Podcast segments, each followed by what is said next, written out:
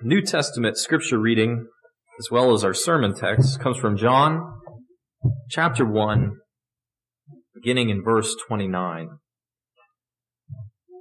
John chapter 1, beginning in verse 29. The next day, John saw Jesus coming toward him and said, Look, the Lamb of God, who takes away the sins of the world. This is the one I meant when I said, A man who comes after me has surpassed me because he was before me. I myself did not know him, but the reason I came baptizing with water was that he might be revealed to Israel. Then John gave this testimony. I saw the Spirit come down from heaven as a dove and remain on him. I would have not, would not have known him except that the one who sent me to baptize with water told me, the man on whom you see the Spirit come down and remain is he who will baptize with the Holy Spirit. I have seen and I testify that this is the Son of God.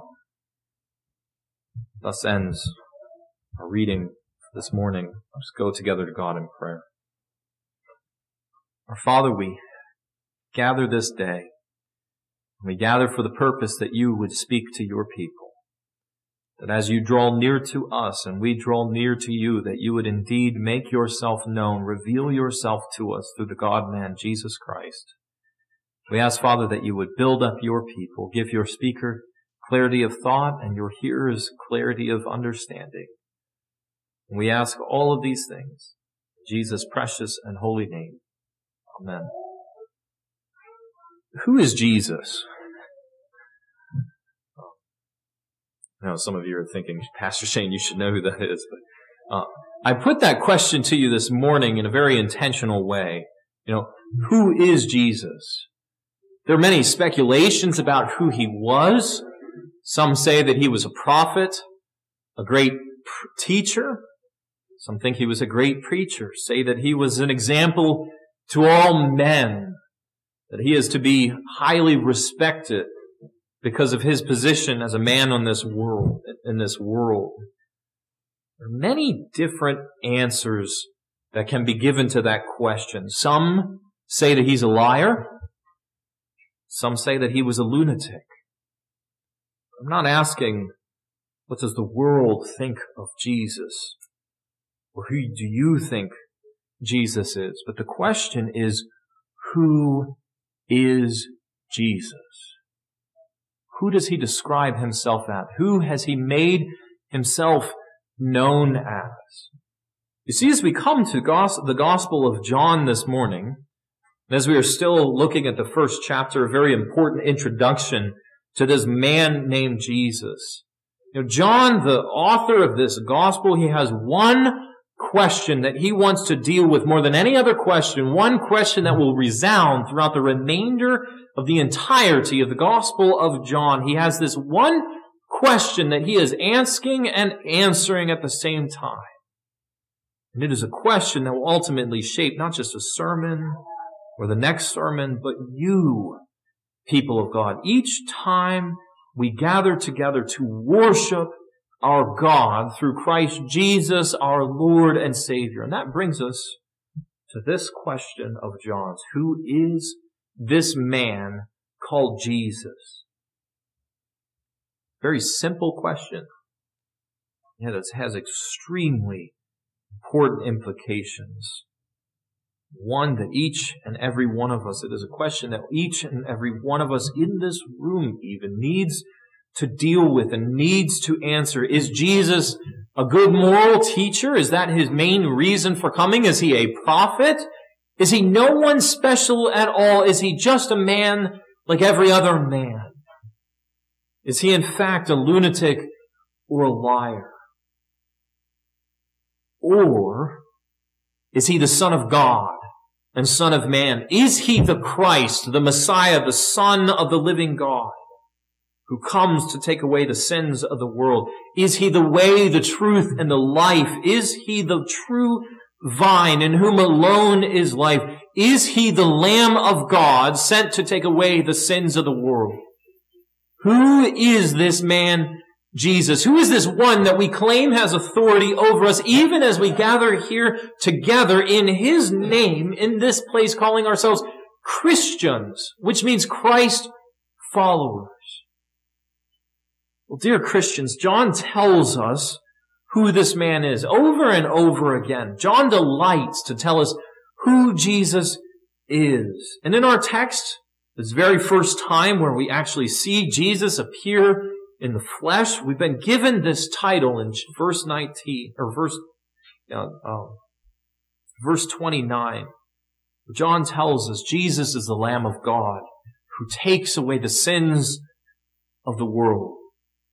By the way, this is the first time we're given to really identify Jesus as he has come in the flesh, who this man really is as he has out entered into history in the narrative of John's gospel. You know, but what does that mean? That Jesus is the Lamb of God who takes away the sins of the world. Why break, uh, uh when you break it all down, what is it getting at? What does that title mean? And how does it affect how we see and know who Jesus is even here? He is presented. Well, Martin Luther said of this phrase, the Lamb of God, he says that in this title is the basis of all Christian doctrine. Very basic, the bottom tier. Whoever believes it is a Christian. Whoever does not is not a Christian and will get what he has coming to him. The statement is clear enough. This is the Lamb of God who bears the sins of the world. Luther makes a very bold claim as he comes to this particular text. He says basically, here is the basis of all Christian doctrine. This is the foundation upon which all other Christian doctrine is laid upon. Without this phrase before you, without this title and the actions of Jesus that flow from his title, Christianity is pointless. It is null and void, meaningless, worth nothing at all. And surely Luther had his finger on the pulse of this particular passage. And in this one phrase before us, the whole message of John, the whole message of the scriptures is made clear. The whole essence of Christianity is summarized and encapsulated. The essence of Christianity itself is coming to light very quickly here as we are confronted with who this man is and what he has come to do. Our text opens up and the first thing we see this morning is the one revealed. The one revealed. In verse 29, we see Jesus comes and he's walking towards John. It's the first time, as I noted a minute ago, that in uh, John's gospel that Jesus' name is actually mentioned. In the first 18 verses, we know who the text is talking about, but his name is never actually spoken or given. And then in verses 19, uh, the narrative that follows, 19 through 28, uh, uh, we begin to follow this man who, uh, uh, uh, excuse me, in verses 19 through 28, we've learned about John and who he is, but now we finally, as we come to verse 29, we are following and finding the man Jesus who has entered into history at this point in the Gospel of John. And as this narrative begins to unfold, we will follow this man from the remainder of the Gospel. We will follow him through the remainder of his life as he is presented throughout the rest of the Gospel account. So when we first hear his name, it is natural that we should ask the question, who is this? Who is this one coming up to John? And I recognize that that's probably not a natural question for us to ask. You know, we're used to reading Jesus' name and assuming we know who he is. After all, John has been telling us who he is, right? He is the Word, and the Word was made flesh, and he is the light of the world who is going into the world and he is the one who will be rejected by his own people. But here in our text, John's gospel makes it explicit over and over again. At this point in our text, you can't wiggle around the question anymore of who this man might be. And John heralds this message saying, here he is. Here is this one that I've been speaking about. He is the one who I've been proclaiming is coming. Here is the one who brings all of the hopes of Israel together. No one knew who this man was. I myself didn't know who he was until God revealed him to me by the power of the Holy Spirit. We see here clearly the Messiah is being revealed to men. The light is beginning to shine in the darkness, but there's more going on here in the background. There's more to John's proclamation of who Jesus is, even in this particular text. And as you go through the Gospel of John's, one of the things you have to get used to is that John is, uh, uh, he is known for not being wordy. Uh, he never says more than he has to, uh, and he never says more than he needs to. But he's like, you know, your blunt friend who he's just always right to the point. You know, getting right to the heart of the issue. And that means that as John writes his gospel, he's often leaving blanks for his readers to fill in.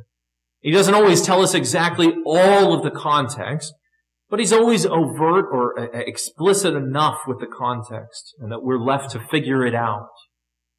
And so what is the context here? What is it that is going on in John's ministry here? When and where are we in John's ministry? What is he doing right now? Does the text actually tell us? Well, the text does. As I said, it's, it is stated, but it's not overt. It's not uh, uh, you kind of have to dig into it to see what's going on here. You see, as you come to the text here, in Jesus' life, John has, or Jesus has already been baptized. John's gospel doesn't speak of Christ's baptism, you'll notice. It's not like the other synoptic gospels. You know, other than that, we read here in verse 32 where John says, I saw the Holy Spirit descend upon him, which we know from the other gospels, that particular event took place at Jesus' baptism. But unlike the other gospels, John doesn't want to focus our attention on Christ's baptism. He wants to focus our attention elsewhere, shifting and, directing our time uh, uh, to a different place. He wants us to see not Jesus' baptism, but his coming conquest, where he will go forth and submit and or subdue the enemies of God to himself. Well, how does John do that? Is this a bit too much to read in the text? Well, if you look back to verses 19 through 28, John tells us that we are to understand John as the one who, as he is quoting Isaiah 40, verse 3, I am the voice crying out in the wilderness. And behold, we see John literally out in the wilderness. John is down here at the Jordan River baptizing Israelites, calling them to repent. But what is significant is that he is at the Jordan River, which is the entranceway into the promised land. You know, if you'll remember when Israel was wandering the wilderness for 40 years, when God finally led Israel out of the wilderness, Joshua led Israel through the Jordan River to conquer the Holy Land. That was their intent as they came through the river and entered into the promised land was to conquer the Holy Land. The Jordan River acted like this entrance gate into the promised land, like if you can picture, you know, a, a, massive gates at the front of a mansion where you see behind them this road that leads to a house that you can't even see. These massive entrance ways into this land that surely is a good land, into a home that is surely a good home. And John comes to this particular entranceway and he says, I prepare a highway for God. I prepare the road for God, the, the way for God to come that Isaiah 40 speaks about. I prepare the way for the Messiah to come and to conquer for the people of God. Just like Joshua did when he led God's people through the Jordan River into God's holy land. In this same way, I come now to prepare the way for God to come and conquer in a new conquest. One where the true Israelite of God will deliver his people from all the enemies of God. Notice at this point in the text, Jesus. Jesus who after being baptized after the Holy Spirit descended upon him as a dove, he goes out into the wilderness, meaning across the Jordan River, out of the Holy Land, out of the place of the promise, out of the land of Israel to wage war on the devil. And now we see Jesus coming. And he is coming, and he means he is coming out of the wilderness into the promised land, coming on the path marked out by John. And he comes as a conqueror. He is on the highway of his God as a conqueror. He has already triumphed over the devil out in the wilderness. And John says, here is the one coming whom I herald. And here he stands before us, our champion who will deliver us from all of God's enemies. And he is finally revealed to us. He is walking upon the highway of our God. Our text doesn't just reveal Jesus as a conqueror here, it also reveals Jesus as the one born of the Spirit. One born of Spirit. Our text confronts us with who Jesus is. It also confronts us with what Jesus is doing. In other words, we're being confronted not with just who this man is, but what his mission is. Why he is here, why he has come. And here John reminds us of the message that he has been proclaiming. Again, very much like uh, uh, uh, John's writings throughout. It's subtle. It's not overt. Verse 33 says, This one you see the Spirit descend upon, this Jesus. He is the one who will come and conquer as Isaiah the prophet and the prophets prophesied. He is the Messiah who will deliver his people. What is John talking about here? You know, it sounds like crazy talk. Is John making stuff up? And again, the passage looks back to the imagery of Isaiah 40. You cannot read this particular text without keeping in mind the context of Isaiah, pretty much the chapters from 40 all the way to 55, because it is here in these particular chapters, in this particular place, where Isaiah makes some very explicit prophecies about the coming Messiah. Isaiah 42 verse 1 tells us, Behold, my servant in whom I uphold, my chosen one in whom my soul delights. I will put forth my spirit upon him and he will bring justice to the nations. Yahweh says of the Messiah, I will put my spirit upon him. And notice the connection to the conquest here. And once I do that, he will bring justice to the nations. Basically, he will d- d- subdue them to himself and enforce his sovereign reign over them. This one, he is the chosen Savior.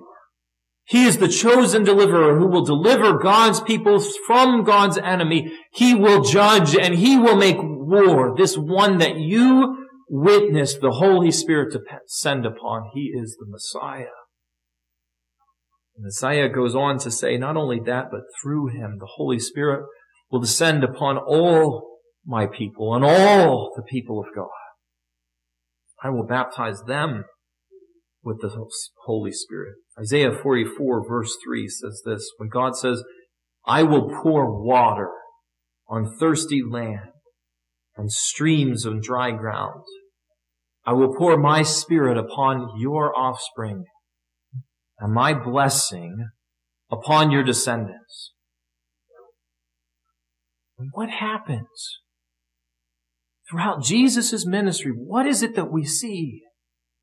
Jesus, this one who is born of the Spirit, he goes out and he gives signs, healing the lame, uh, making the blind see and the deaf hear, showing through all of these signs and wonders that the Holy Spirit is indeed upon him. And after he ascends into heaven and is seated at the right hand of God and his work on earth is completed, Christ baptizes his people with the Holy Spirit. And tongues of fire descend and rest upon his disciples. He brings about a new age. A new age dawns. It's not the dawning of the age of Aquarius. It is the dawning of the age of the Holy Spirit that has begun. The people of God are baptized into the Holy Spirit because Christ is the Son of God. He is that Messiah who was prophesied back in Isaiah. The one the prophets spoke and wrote about. All of these ideas, all of these are in the background of John's proclamation here of who Jesus is. The Christ Jesus is the new Joshua coming to conquer of the enemies of God. That Christ Jesus brings about the spirit of the new age. or bringing about the age of the Spirit, excuse me. John has clued us into who Jesus is and what he has come to do, but he doesn't end there. John the Baptist goes on to tell us how Christ will bring it all about, and we come full circle back to Luther and the Lamb of God. The Lamb of God. Luther made that bold statement about what this title, Lamb of God, is all about. That this is the sentence upon which the whole of Christian doctrine hangs. All of Christianity hangs upon this sentence, and Luther is spot on. I mean, the truth is that, you know, it's neat to see Jesus as the new Joshua. We should see those connections and it is, it is good that Jesus is bringing about a new age. But without becoming the suffering servant that Isaiah goes on to prophesy about, it would all mean nothing. It would all be empty and meaningless. You see, the Christ that John is proclaiming here, the very person that he is speaking about, is the Christ Isaiah prophesied about. The one the Spirit would be poured out upon, the one baptizing with the Holy Spirit and baptized by the Holy Spirit. He also is the Lamb of God that would be slain. And here is that, um, here in, is in this way the only means by which Christ can truly conquer all of God's enemies. The enemies of God are not the same as uh, uh, uh, for Christ as they were for Joshua. The enemies of God were no longer Gentiles. It's not the, the nations that Christ has come to uh, uh, conquer, but the enemies of God are sin and death and the devil himself. And Christ becomes a conqueror over these particular enemies of God by becoming the Lamb of God that was slain. By becoming the one that Isaiah said was wounded for our transgressions who was crushed for our iniquities, and upon his person was brought the judgment that brought us peace. Beloved of God, John asks us who Jesus is. Then he boldly and plainly tells us Jesus is the Messiah who has come and dying for people, for you, his people. He died for you because we were scattered like sheep. We were without a shepherd. We had all turned our own way, descending into a labyrinth of our own sin and misery so that God might have a people for himself. He sent forth his only begotten son. He sent Christ as a lamb of God. He sent him as a lamb to be slaughtered. And Christ was struck for our transgressions. People of God, surely in this phrase, the everything, the whole of everything we believe as Christians hangs on this truth that Christ Jesus is the Lamb of God who takes away the sins of the world. Jew and Gentile, freedman, slave, male and female, all who believe upon him are given rights to be called children of God. And because he became the Lamb of God, he has gone forth conquering the enemies of God, sin and death and the devil himself. And the slain Lamb of God, the same slain Lamb that we see in Revelation chapter 5 is this one who is conquers. And he now sits ruling as the Son of God over his people. Dear Christians, trust in the Lamb of God rest and receive the words of pardon for him. For Christ Jesus indeed came into the world to save sinners, and it is no more, uh, it is no more explicit than here. Behold the Lamb of God, the one who would be sacrificed on our behalf, who comes to take away the sins of the world. That is who Jesus is. The Savior of men, the one who delivers us from our ugly, nasty sin ones that we don't want our neighbors to know, our friends, our family. He delivers uh, his people from all of our sin. Trust in the surety of this Lamb of God, whose blood speaks a better word than all the blood of bulls and goats. Believe in these truths, not as though you have never believed them before, But renew your mind in these precious truths of the Lamb of God. Be refreshed, remembering that God has accepted you. Not because of any good within you, not because we are decent people, but because of Christ and his shed blood for sinners, sinners like you and I, dear Christians. Who is this man, Jesus? Surely he is the Lamb of God who takes away the sins of the world. Let us pray. Our Father, we thank you. We gather together and we praise and magnify you. We respond out of gratitude for all you have done for us in Jesus. Surely, Father, it is easy to forget who we are and how you change and shape and mold each one of us. But surely, God, this sacrifice given, this lamb that was slain who comes conquering and is now seated at the right hand of God, his life, his work, it shapes us. It reshapes who we are. It changes us into people who are bought for a price, children of God. Father, we pray that you would remind us of these things as we go out into a world where these things are not known, where we forget so easily who you are and what you have done for us. We pray that you would turn our eyes to these truths. Remind us of who we are in Christ Jesus.